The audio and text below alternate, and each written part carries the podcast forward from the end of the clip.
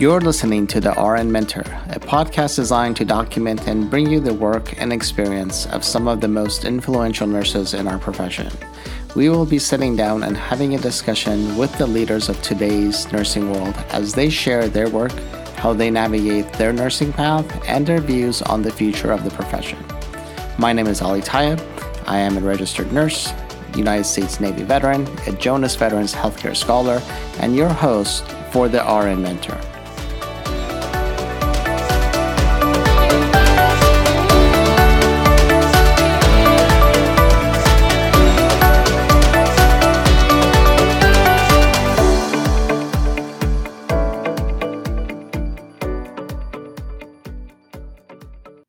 And welcome to uh, RN Mentor Podcast. Uh, today I have a very special guest with me. Uh, I've known her for a few years and I had the pleasure of having her as a professor during my PhD program. Uh, and I'm very glad to introduce you to Dr. Eileen Fry-Bowers. Uh, she's cur- currently an associate professor, nurse researcher, and associate provost for research administration at the University of San Diego. Dr. Fry-Bowers received her bachelor's degree from Loma Linda University School of Nursing, her master's degree from the University of Rochester School of Nursing, and her Juris Doctor from Whittier Law School. She received her PhD from UCLA School of Nursing with an emphasis in health services. She completed a federally funded uh, postdoctoral fellowship at UCLA in the care of vulnerable populations research with a focus on child health policy. She has also completed several additional professional fellowships addressing health law regulations and policy. Dr. Frey Bowers is a certified pediatric nurse practitioner, a licensed attorney, and a veteran of Desert Shield, Desert Storm, having served in the United States Navy uh, Nurse, Corps, Nurse Corps. She has authored multiple journal articles and book chapters in seminal uh, nursing and healthcare texts on advocacy, child health, and health policy. Dr. Fry-Bowers is a fellow of the American Academy of Nursing, and as of November of 2020, uh, she will be the chair for the expert panel on child, adolescent, and family. She holds editorial board positions on the Journal of Pediatric Healthcare and Policy, Politics, and Nursing Practice, she was selected as a faculty policy fellow for the American Association of Colleges of Nursing and served two terms on Health Policy Advisory Council for the AACN. Welcome to the show, Dr. Fry-Bowers. It is my pleasure to join you today. Thank you so much. Thank you. Uh, whenever I read some of these bios, I just realize how much I haven't done in my career. So uh, thank you for everything that you do. Uh, you are you you really have been a mentor, and I'm so glad uh, to have you on the show. Uh, so much I've learned from you over the years. Uh, so I appreciate you being here. Well, I'm I'm just excited to be here. Um, it's wonderful to see what you are doing now and how you are contributing to the current and next generation of nurses by sharing this information. So I'm I'm the pleasure is all mine. Thank you, thank you. Um, so uh, I I just want to start. So you are a fellow veteran, uh, it, but uh, you you you were in the in the in the nurse corps. How did you mm-hmm. get started in nursing, and how did you uh, end up on the military side of the house? Uh, let's start there. How did you start in nursing? Let's start there. Um, I actually I'm not quite sure how I started in nursing. Truly, I found my way to nursing. I um, I'd always been very interested in science.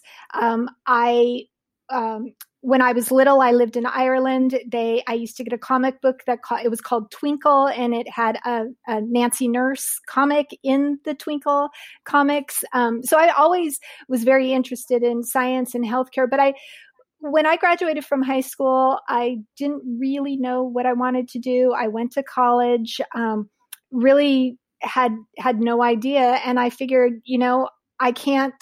This isn't going to last very long. You know, I can't live on my parents' dime. You know, um, I need to find a job, and uh, you know, I was fortunate that there was a school of nursing not very far from Loma Linda University is not very far from the town that I grew up in southern in Southern California, and I went ahead and applied. My I was familiar with the uh, academic medical center that they have.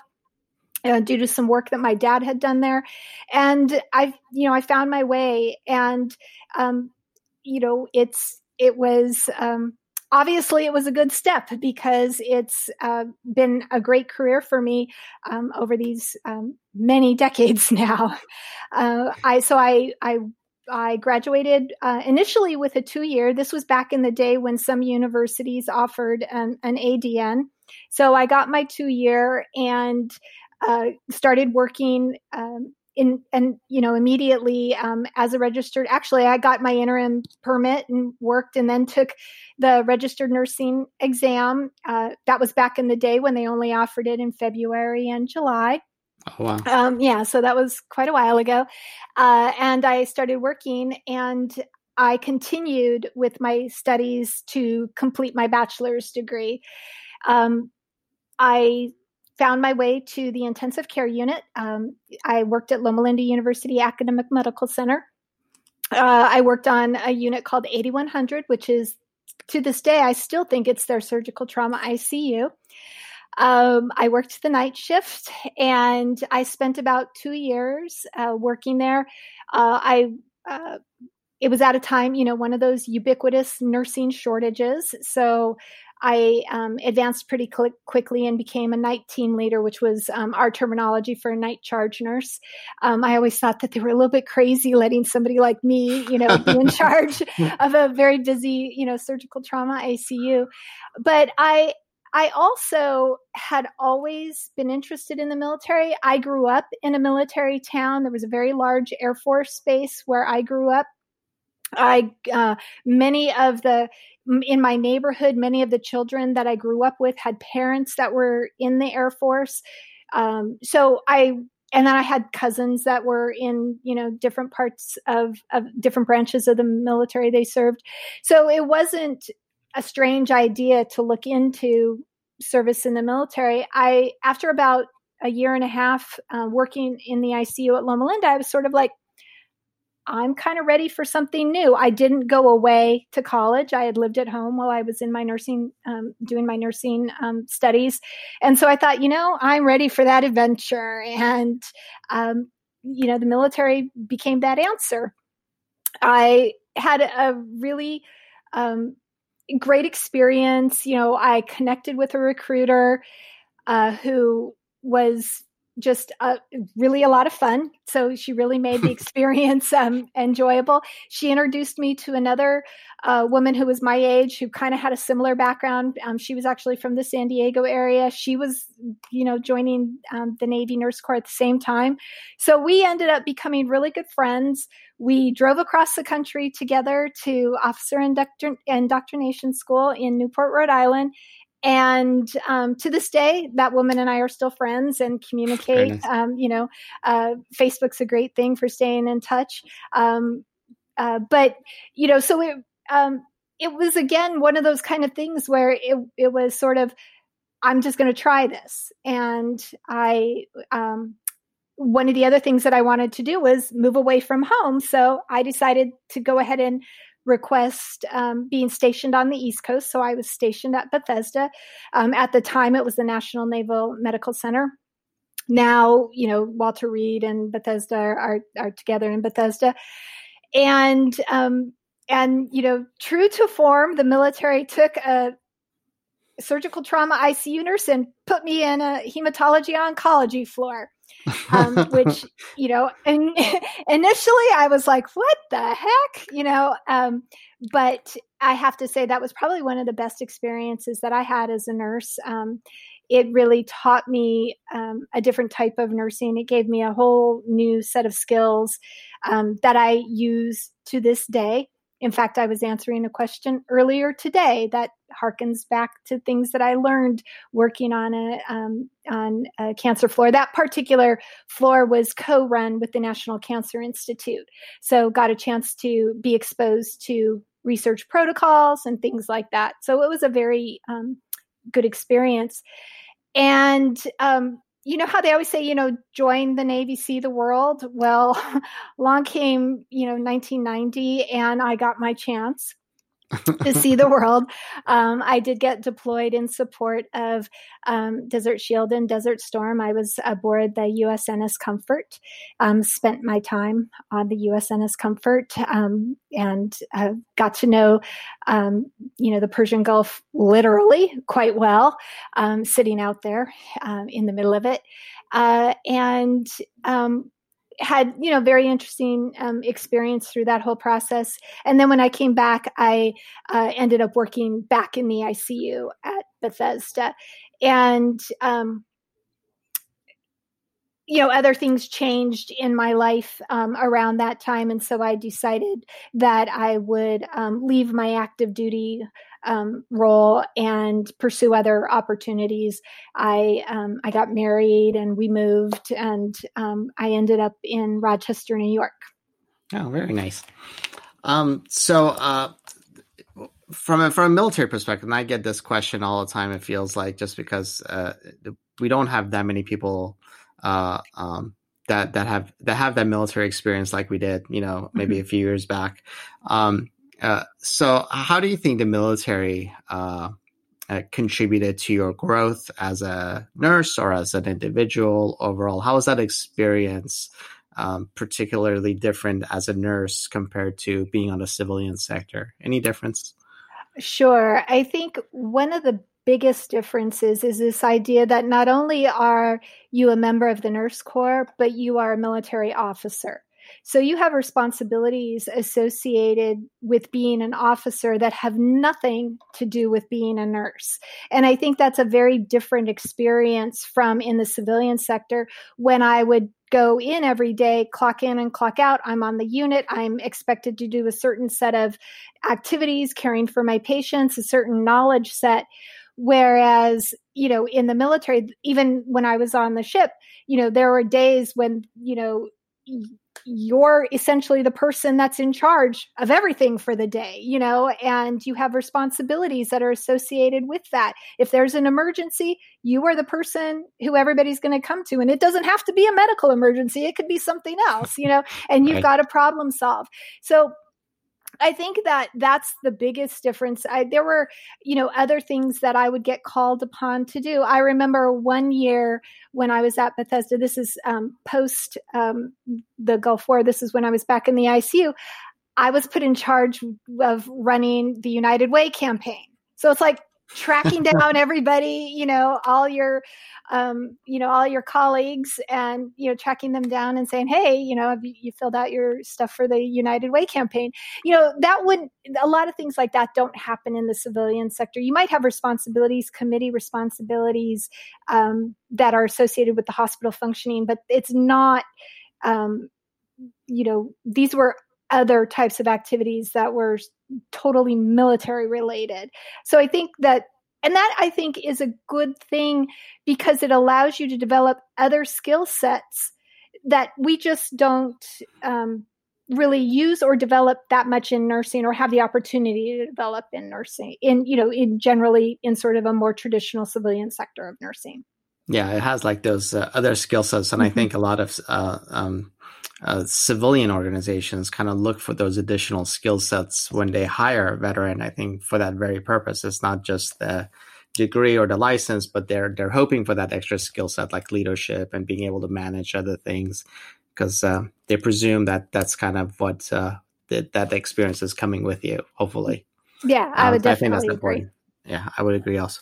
Um, so, uh, um, so you left you left the Navy, uh, pursue other things. Obviously, you moved forward with uh, with higher education. Uh, how did you decide you're going to go? Uh, I mean, you were like surgical ICU, uh, oncology. How did you end up with pediatrics and become a nurse practitioner? So that's a much more clear intentional decision on my part. Um, I realized uh, so when I was at Bethesda uh, the ICU that I worked in was a general medical surgical ICU, and Bethesda did not have a pediatric ICU. So children ended up you know, in our, um, you know, dependent children that were dependents and, and so forth, um, ended up in our ICU at Bethesda.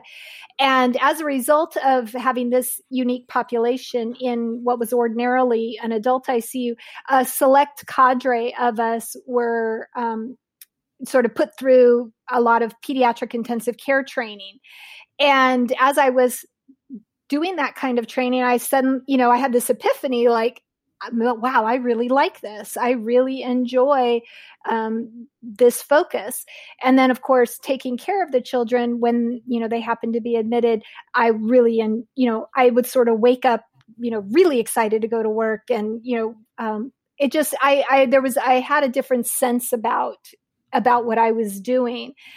And along the same time, I remember, and I, I think it was I'm not exactly sure if it was like a Nurse Week magazine or it was just one of those kind of um, newsletters that you get in your mail kind of thing. I got a, one of those at this time, and the profile that was covered in the magazine was about school nurses and nurse practitioners in upstate New York in the Rochester area. And I was fascinated um, by that story and it just sort of opened my eyes to I had not really been exposed to the nurse practitioner role. I, I knew very well the clinical nurse specialist role. I had worked with clinical nurse specialists at Loma Linda and, of course, in the Navy, but I didn't really know too many folks that were in the nurse practitioner role. I had a couple of other things that I read a book um, that was uh, written by an economist. Her name is Sylvia Ann Hewlett. It was a book called When the Bough Breaks, and it talked a lot about um, about our social policy in the United States and how we do or don't support um, children. And it was just this constellation of of experiences and things that I was reading and being exposed to that really made me interested um, in pursuing greater education in the care of children. And um, we ended up, my husband and I ended up moving to upstate New York. And I was very lucky that the University of, I, I was able to um, work at the University of Rochester and go to school there. And um, I was able to at the time it was kind of a hybrid program. This was before the days where we really had separated the np and cns roles specifically. So it was much more of an advanced practice program and um, i did primary care as well as uh, you know as well as care in the hospital setting um, from a cns type of perspective. But i got my master's degree in what was called um, care of children and families and um, and that sort of set me on my path that I've pretty much hewed very closely to um, for the rest of my yeah you know the rest of my career. I you know I call myself a child health advocate. Yeah, uh, and I, have definitely uh, like seen that in your in your work. Uh, just uh, connected with you through social media and uh, seeing uh, the information you put out as primary as primarily PEDS related. so I know that's where your advocacy work lies. Um, so how did you, um, what did you do with that? What did you, how did you get involved in the adv- advocacy role in addition to becoming a, like a nurse practitioner to be able to be in that role? But how did you, I know you do, you do a lot of advocacy work around that population. Like if somebody was going to get started in the world of advocacy, like what's, what's the pathway? Where do they, where do they start? Sure. So, um, I have a sort of a different pathway than I would recommend for most people. I don't think everybody needs to go to law school. Um, but I would say that while we talk about patient advocacy and so forth in our nursing education, um, our nursing education doesn't necessarily prepare us to work in the public policy space. Um, you really do need to go and get additional education that focuses um, specifically on those unique skill sets. Um, I happen to choose law, um, but there are other avenues. Uh, people can uh, go and get, you know, degrees in public policy. There's, you know, the MPP, a master's in public policy.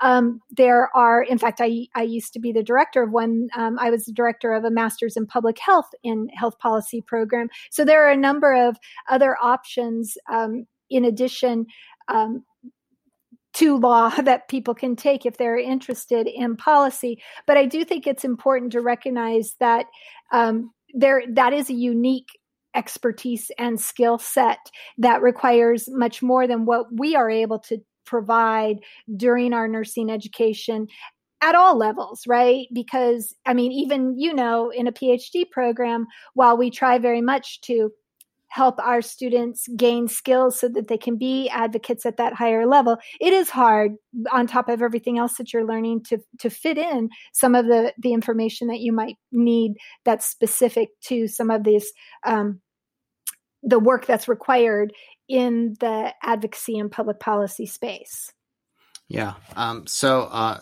so how did you, how did you decide that like the law route was for you? Like, what, what made, what made you take that route? So, remember when I said I really didn't know what I wanted to do when I was in college?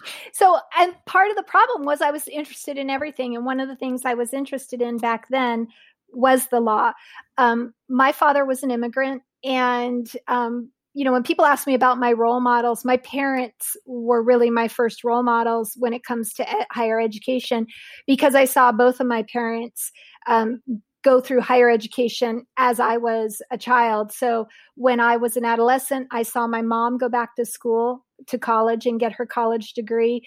Um, and when I was in elementary school, I saw my dad go to law school at night. He worked all day long and then went to law school at night. And so I had been exposed to legal education through watching my dad. And my dad happened to work um, in the biomedical industry. So there was sort of this overlap of health and law throughout much of you know my my um, adolescence and beyond so it was always something i was interested in and um, I was at a point in my career where I had been working um, in a number of capacities. I'd worked at the bedside, I had worked as a nurse practitioner, I had worked as a CNS um, in both inpatient and outpatient settings. And I think I was just um, maybe feeling frustrated that I'm having the opportunity to work with, you know, children and families in a one on one basis but there's so much more that needed to be done there you know i really wanted to impact things at a much more upstream level so that some of the issues that i saw at the downstream one-to-one experience could be um, impacted you know maybe even ameliorated. So um, i decided to go to law school.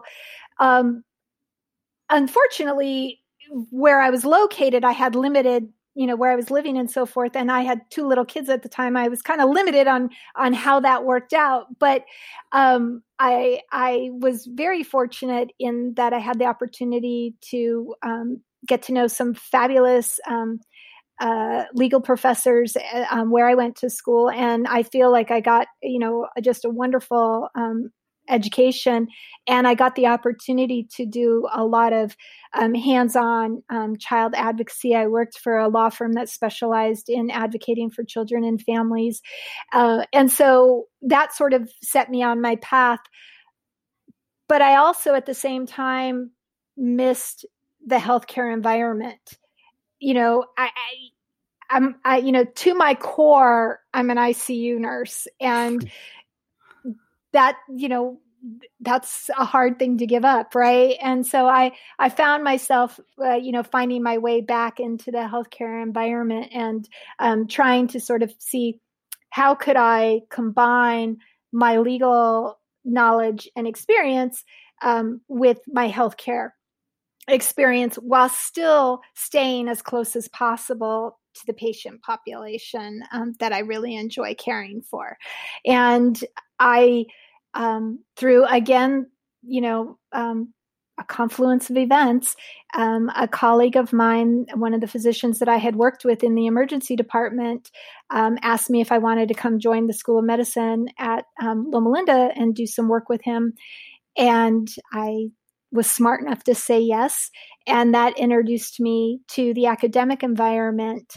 And from then, I um, was able to at certain points in time um, have appointments in the School of Medicine, the School of Public Health, and the School of Nursing.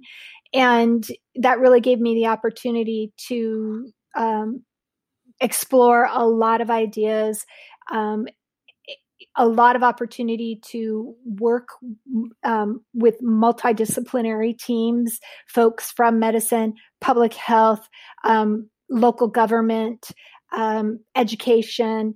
And that really taught me the power that the combination of all those, you know, um, disciplines can what they can bring to bear together. And that you know no one discipline has you know the single best answer that we really do all have unique perspectives and gifts that we can bring to the table and i had the chance as i mentioned before i had the chance to uh, uh, be a director of the MPH and health policy program. I got to, you know, teach students who were in MBA programs and MPH programs, med students.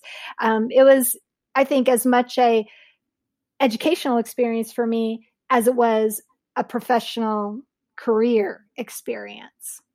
Yeah, that's that's amazing. I, I, I think we don't we don't see enough of that collaboration happen. We see a lot of energy being spent in silos. When you com- combine that energy, you can actually make some serious movement towards uh, whatever you're advocating for. So that's that's that's fantastic that you you were able to work in that environment.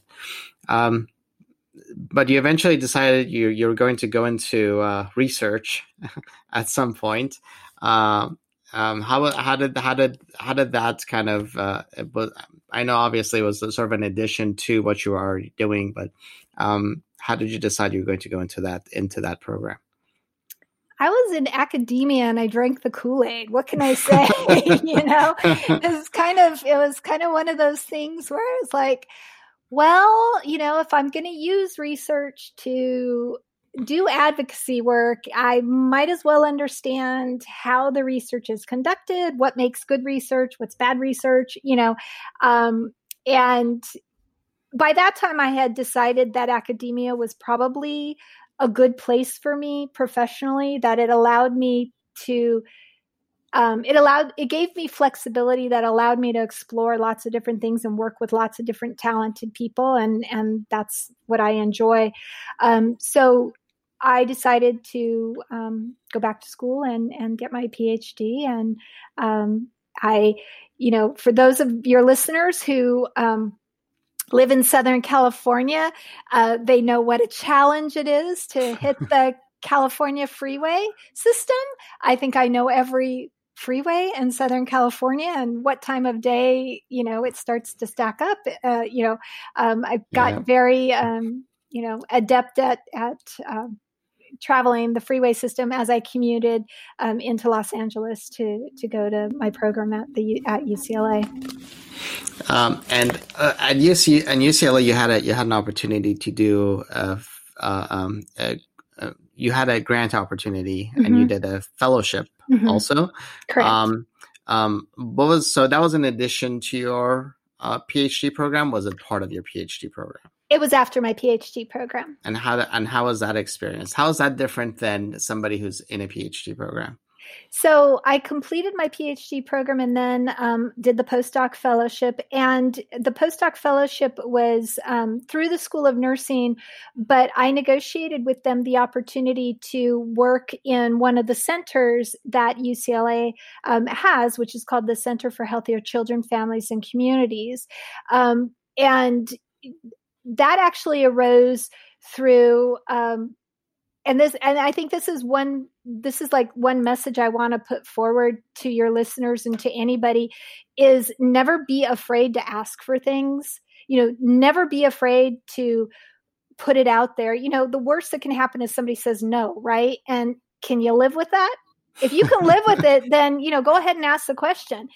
And might as well ask. during yeah exactly. Um you know you really do have to be your own best advocate sometimes and during my my coursework for my phd program um, one of the things that i really enjoyed at ucla was the fact that we had to take p- courses outside of the school of nursing again you know that emphasis on that multidisciplinary perspective and one of the courses that i had really wanted to take was a child health policy course um, from a very well known um, uh, pediatrician researcher, Dr. Neal Halfon. And I emailed him about the course and because it, I knew it existed, but it wasn't in the catalog yet. And I was trying to, you know, schedule things and so forth. And it just wasn't going to work for me because I was still working, you know, full time and everything as I was going to school.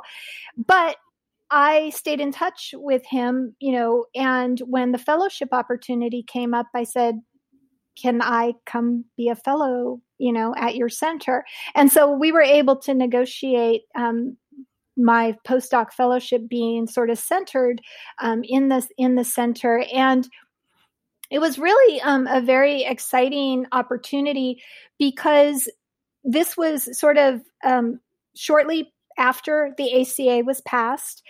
And there you know and and little if you recall you know for a period of time um, parts of the ACA were being implemented. So, you know, it wasn't like all at once. It was, you know, at certain points in time, certain things would kick in.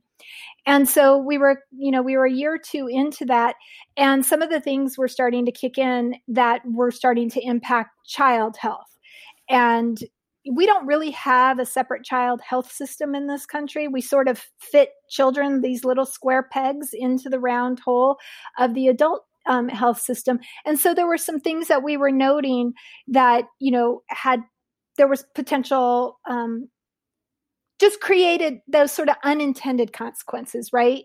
Um, just that ripple effect, and you're not, it, it's not always foreseeable how the system is going to respond. So I had the chance to work on at the time what we called the Child Health System Transformation Initiative. And that um, brought together a number of uh, experts from around the country. I happened to be one of the only nurses. It was mostly public health and medicine. Um, I was going to ask, I'm like, how many nurses were at this? Were at this? Uh... yeah, there was one other nurse um, who was involved in this project, um, and she was um, actually housed in a school of medicine in the east. Uh, but so there were a lot of things that we started to do in that response um, in response to this uh, you know papers and and uh, pull together grant applications and a number of different things.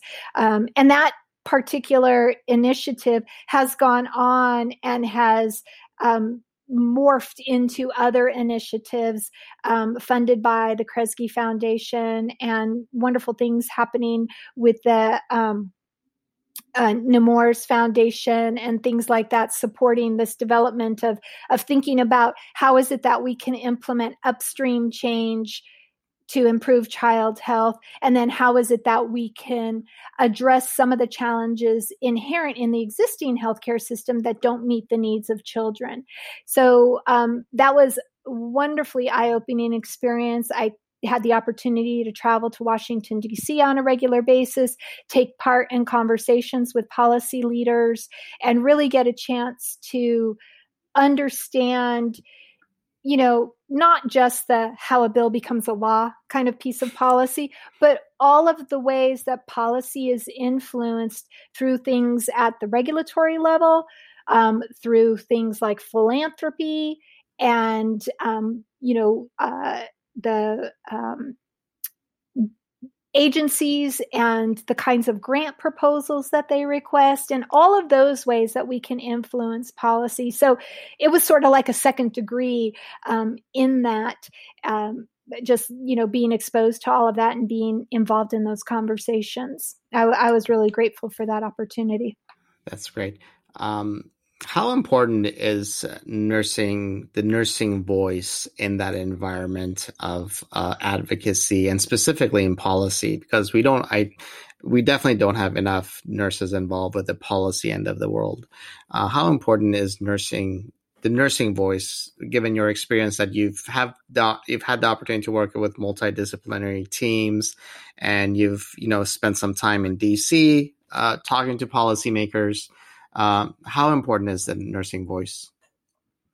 I think it's extremely important, right? We, you know, and and again, it's setting dependent and perspective, and that perspective is dependent on the setting in which you work. Um, for nurses, we are the ones who are, in most cases, most with the patient population, whether it be a full community, whether it be you know an individual patient and their family. I speaking from the pediatric perspective. Uh, you know, if you're in the acute care setting, it is the nurse who is on that 12 hour shift, three days in a row, four days in a row. You know, with that family and really experiencing the course of illness with that family if you're the nurse out in the community it is you know the nurse is a member of that community and experiencing what that community deals with in terms of access and and other uh, factors that might be influencing their health outcomes. I think it's a it's you know we all wear different glasses based on what our discipline is. And you know um, all those glasses need to come together to see the real picture.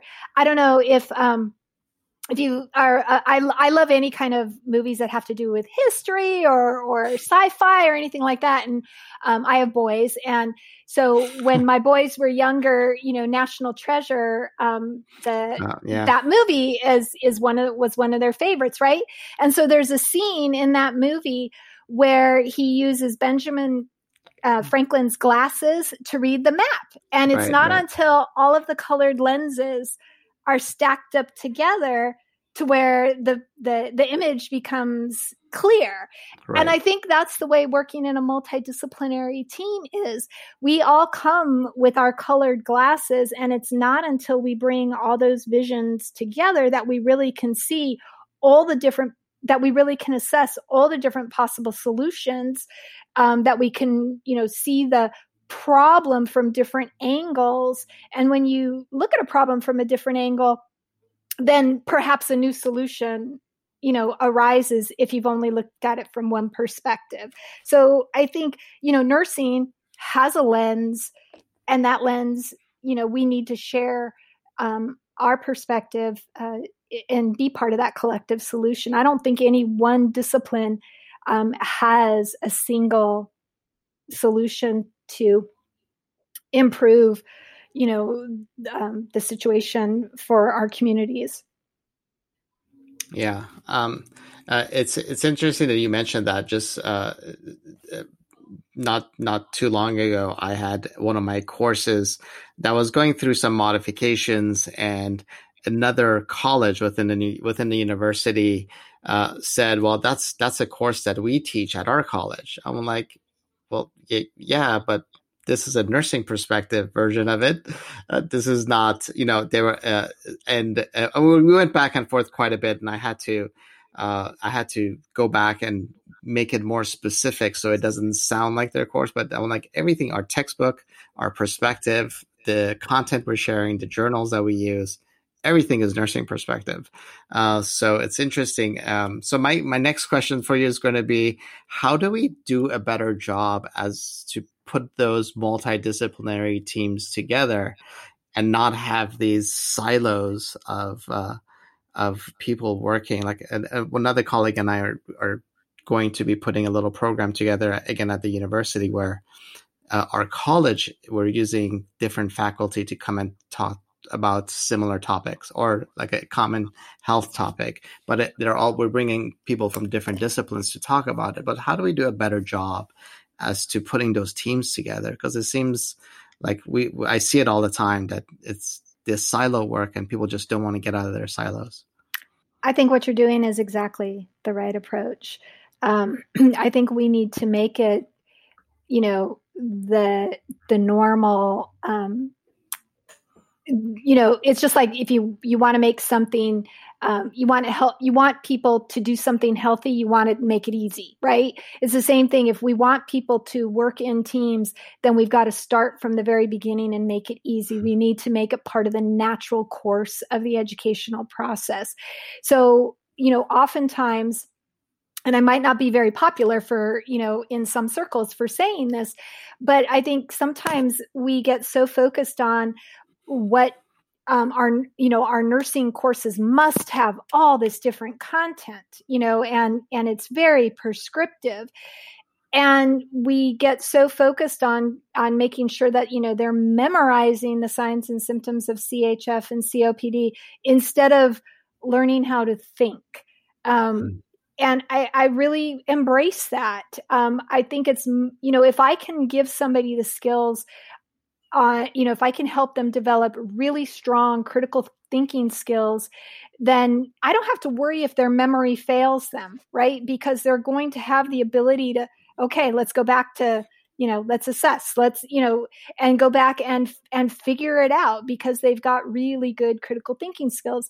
And so i think it starts at the very beginning. It starts um, imparting the importance of the other courses that are not you know the nursing course number um, courses.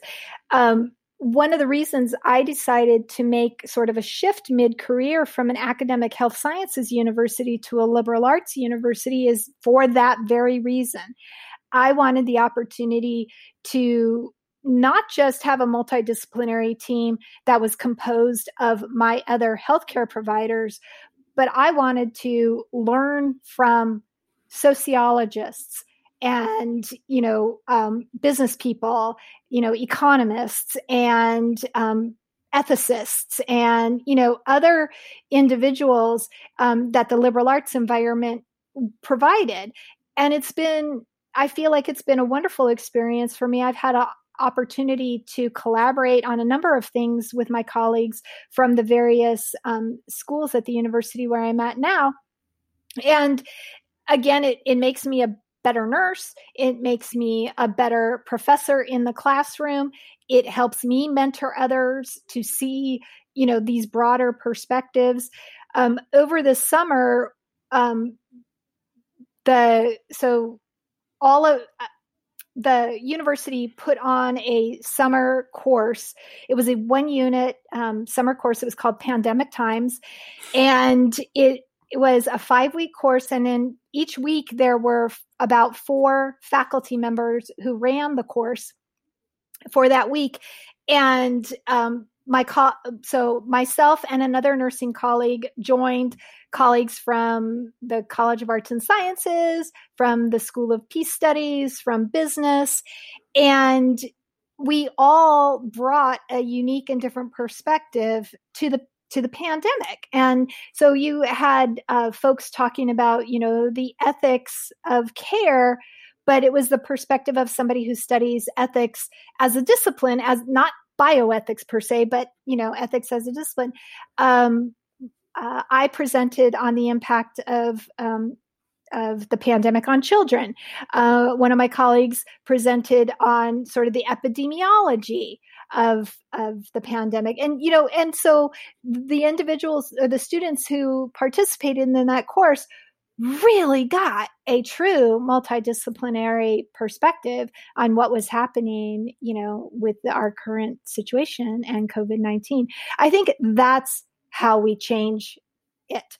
We help everybody see that the norm is to ask a sociologist about how they might handle this situation.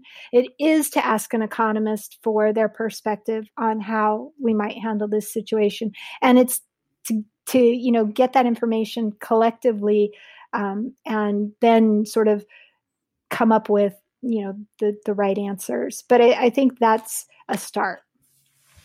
Um, that's great. That's great. I, I wish more uh, more universities made those opportunities available to students because we see so many universities have like a certain track and that's the track you stay on and you don't get a lot of exposure outside of that track. So uh, it's great that uh, that you were able to do that. Um, going back to your pediatric expertise, um, so um, given um, given where we are in the world with the pandemic, with uh, the current administration, everything that's going on uh, in the world of pediatrics. Where do you think, uh, if you had to pick like maybe your top thing to talk about or advocate for from a pediatrics perspective, uh, what would be where where would that voice go to, uh, sort of say? Wow. Oh golly. There's just so much. I know. Yeah. I would say and and actually I would say child poverty. Um the mm. child poverty is um such an incredible stain on our country. Um, the uh, about two years ago, um, maybe last year, I can't remember the publication date, but the National Academy of Medicine um, uh, released a report on child poverty and how we might um, uh, tackle it in this country and how we might be able to reduce it in half um, in 10 years. And they sent and it's called the roadmap um, and they they they explicitly set out a roadmap. And you know it is within our ability to address this. We have you know we have the capability. We just need the political will and unfortunately um, children are never a top consideration at the political level during an election. You don't hear any conversations about how this, you know, um, ha- how our children are doing in this country. Um, you may hear a push for opening schools, but it, it's not rooted in the belief that that's what's best for the children. It's rooted in another belief. So I I feel strongly that we need to do more for our children. I mean, it sounds trite, but they are our future. Their future is only as strong as the foundation that we help them build in childhood. If families are stressed, children are stressed. Right. Children are incredibly resilient but that does not mean that they do not absorb the stress around them. That does not mean that they are not adversely affected by the the traumas that they are exposed to. It takes a toll. And poverty is by far and away one of the worst experiences, you know, because it, it sets a child up for so many other types of of bad outcomes. You know a family that is under financial stress you can have you know stress the parents um, can have stress that can then be transmitted to the child. There are so many other you know housing instability food and nutrition instability you know insecurity. Um, the depending on you know how stable the housing is then you have educational instability because if they're not able to maintain you know housing then the likelihood of them being able to maintain school attendance at the same school you know is un and so there are just so many things that um that um that come from you know child poverty that um that if if we really wanted to do something to improve the well-being of children in this country we would be serious about tackling the high rate of poverty in this nation among in the pediatric population and the child population. Yeah, and, and you're so so right about that because I know uh, one of the first things when when schools shut down. Uh, my wife is a teacher, so one of the first things we talked about is is food. I would like so many of right. these kids go to school and you know that's where they get two right. at least two meals out of their out of, out of the right. day um, and you know things like long weekends or mm-hmm. weeks off from school or anything like that now that it's been months i'm so glad to see so many different school districts that have kept their food um, component open so parents can pick up food for the kids and stuff but it's still uh, it's it's really is a shame when you see uh, and and i've I've been a little boisterous on this through social media, but like we see, we spend so much money in like uh, professional sports or doing things like that to keep them open. Um, so, uh, but then that same money could have so easily helped so many families during the pandemic. And, um, but you know, it's, it's, uh, that's a that may be a utopia I, i'm not i may never get to see of where the money money goes so uh, but you're so right i mean childhood pro- poverty uh, one of the schools actually my wife taught at we know there was uh, there was several um, uh, families that were homeless living out of the car, but their kids mm-hmm. uh, came, um, kept coming to school on a regular basis. And uh, we had opportunities to help some families out mm-hmm. uh, when we could.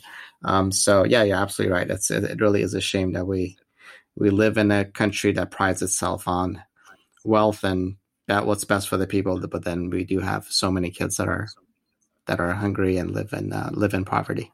So yeah, you're absolutely correct. Um, anything else you want to share with our listeners? Uh, you're, you're wealth of information, so we could keep going. So, uh, anything else you want to share with our, our listeners with your current work or?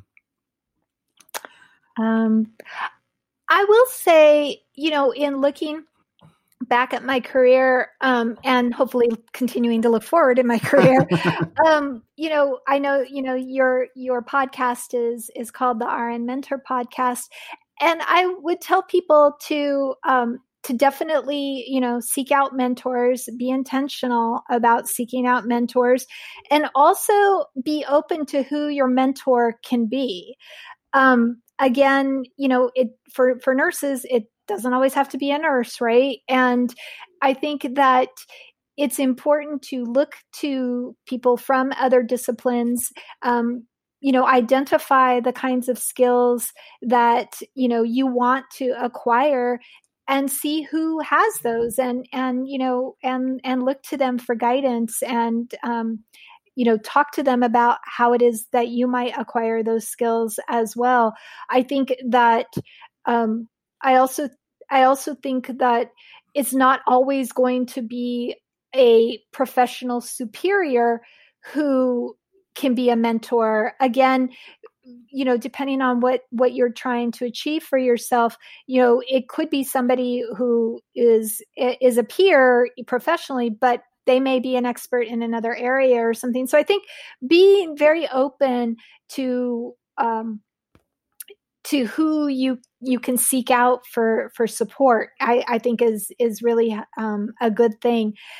As much as i've said um, you know i wasn't all that intentional early in my career um, i would say that being intentional has its advantages and i am much more intentional now as i have gotten older i you know if there's somebody i want to get to know I figure out a way to get to know them. You know, I put myself in a situation where where I I can interact.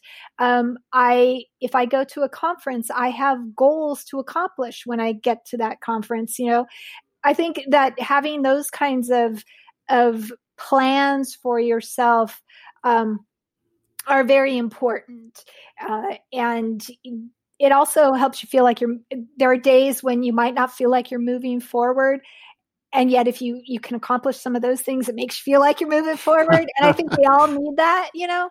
So so i would say that um, to to try to be you know intentional um, and i and i said before be fearless.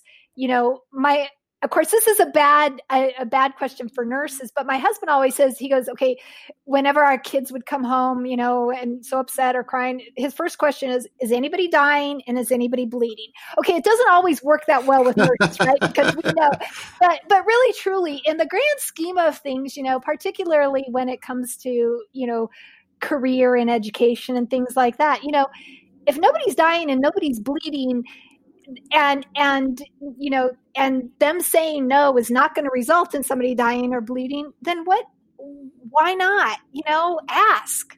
Right. Ask. Be an advocate for yourself. All you can do you know all they can do is say no and then you say okay thank you very much. Appreciate you yeah. you know considering my request and you move on. And the and don't take it personally they, they you know it could be a bad time for them. They may not have the resources whatever. Um, but but don't take it personally. Keep moving on and keep moving towards um, your goals i think is is what um, i think that's probably the best piece of advice that i could offer people.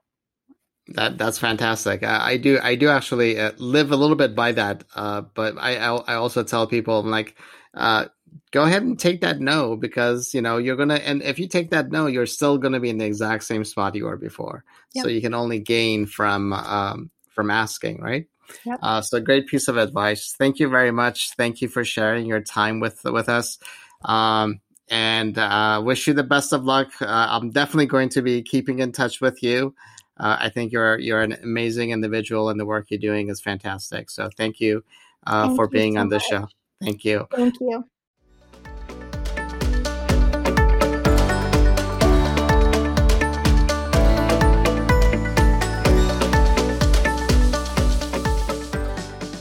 You've been listening to the RN Mentor with your host, Ali Tayeb. Please don't forget to visit www.alirtayeb.com. That's www.alirtayeb.com for podcast notes and resources. And don't forget to subscribe. Until next time, I wish you fair winds and following seas.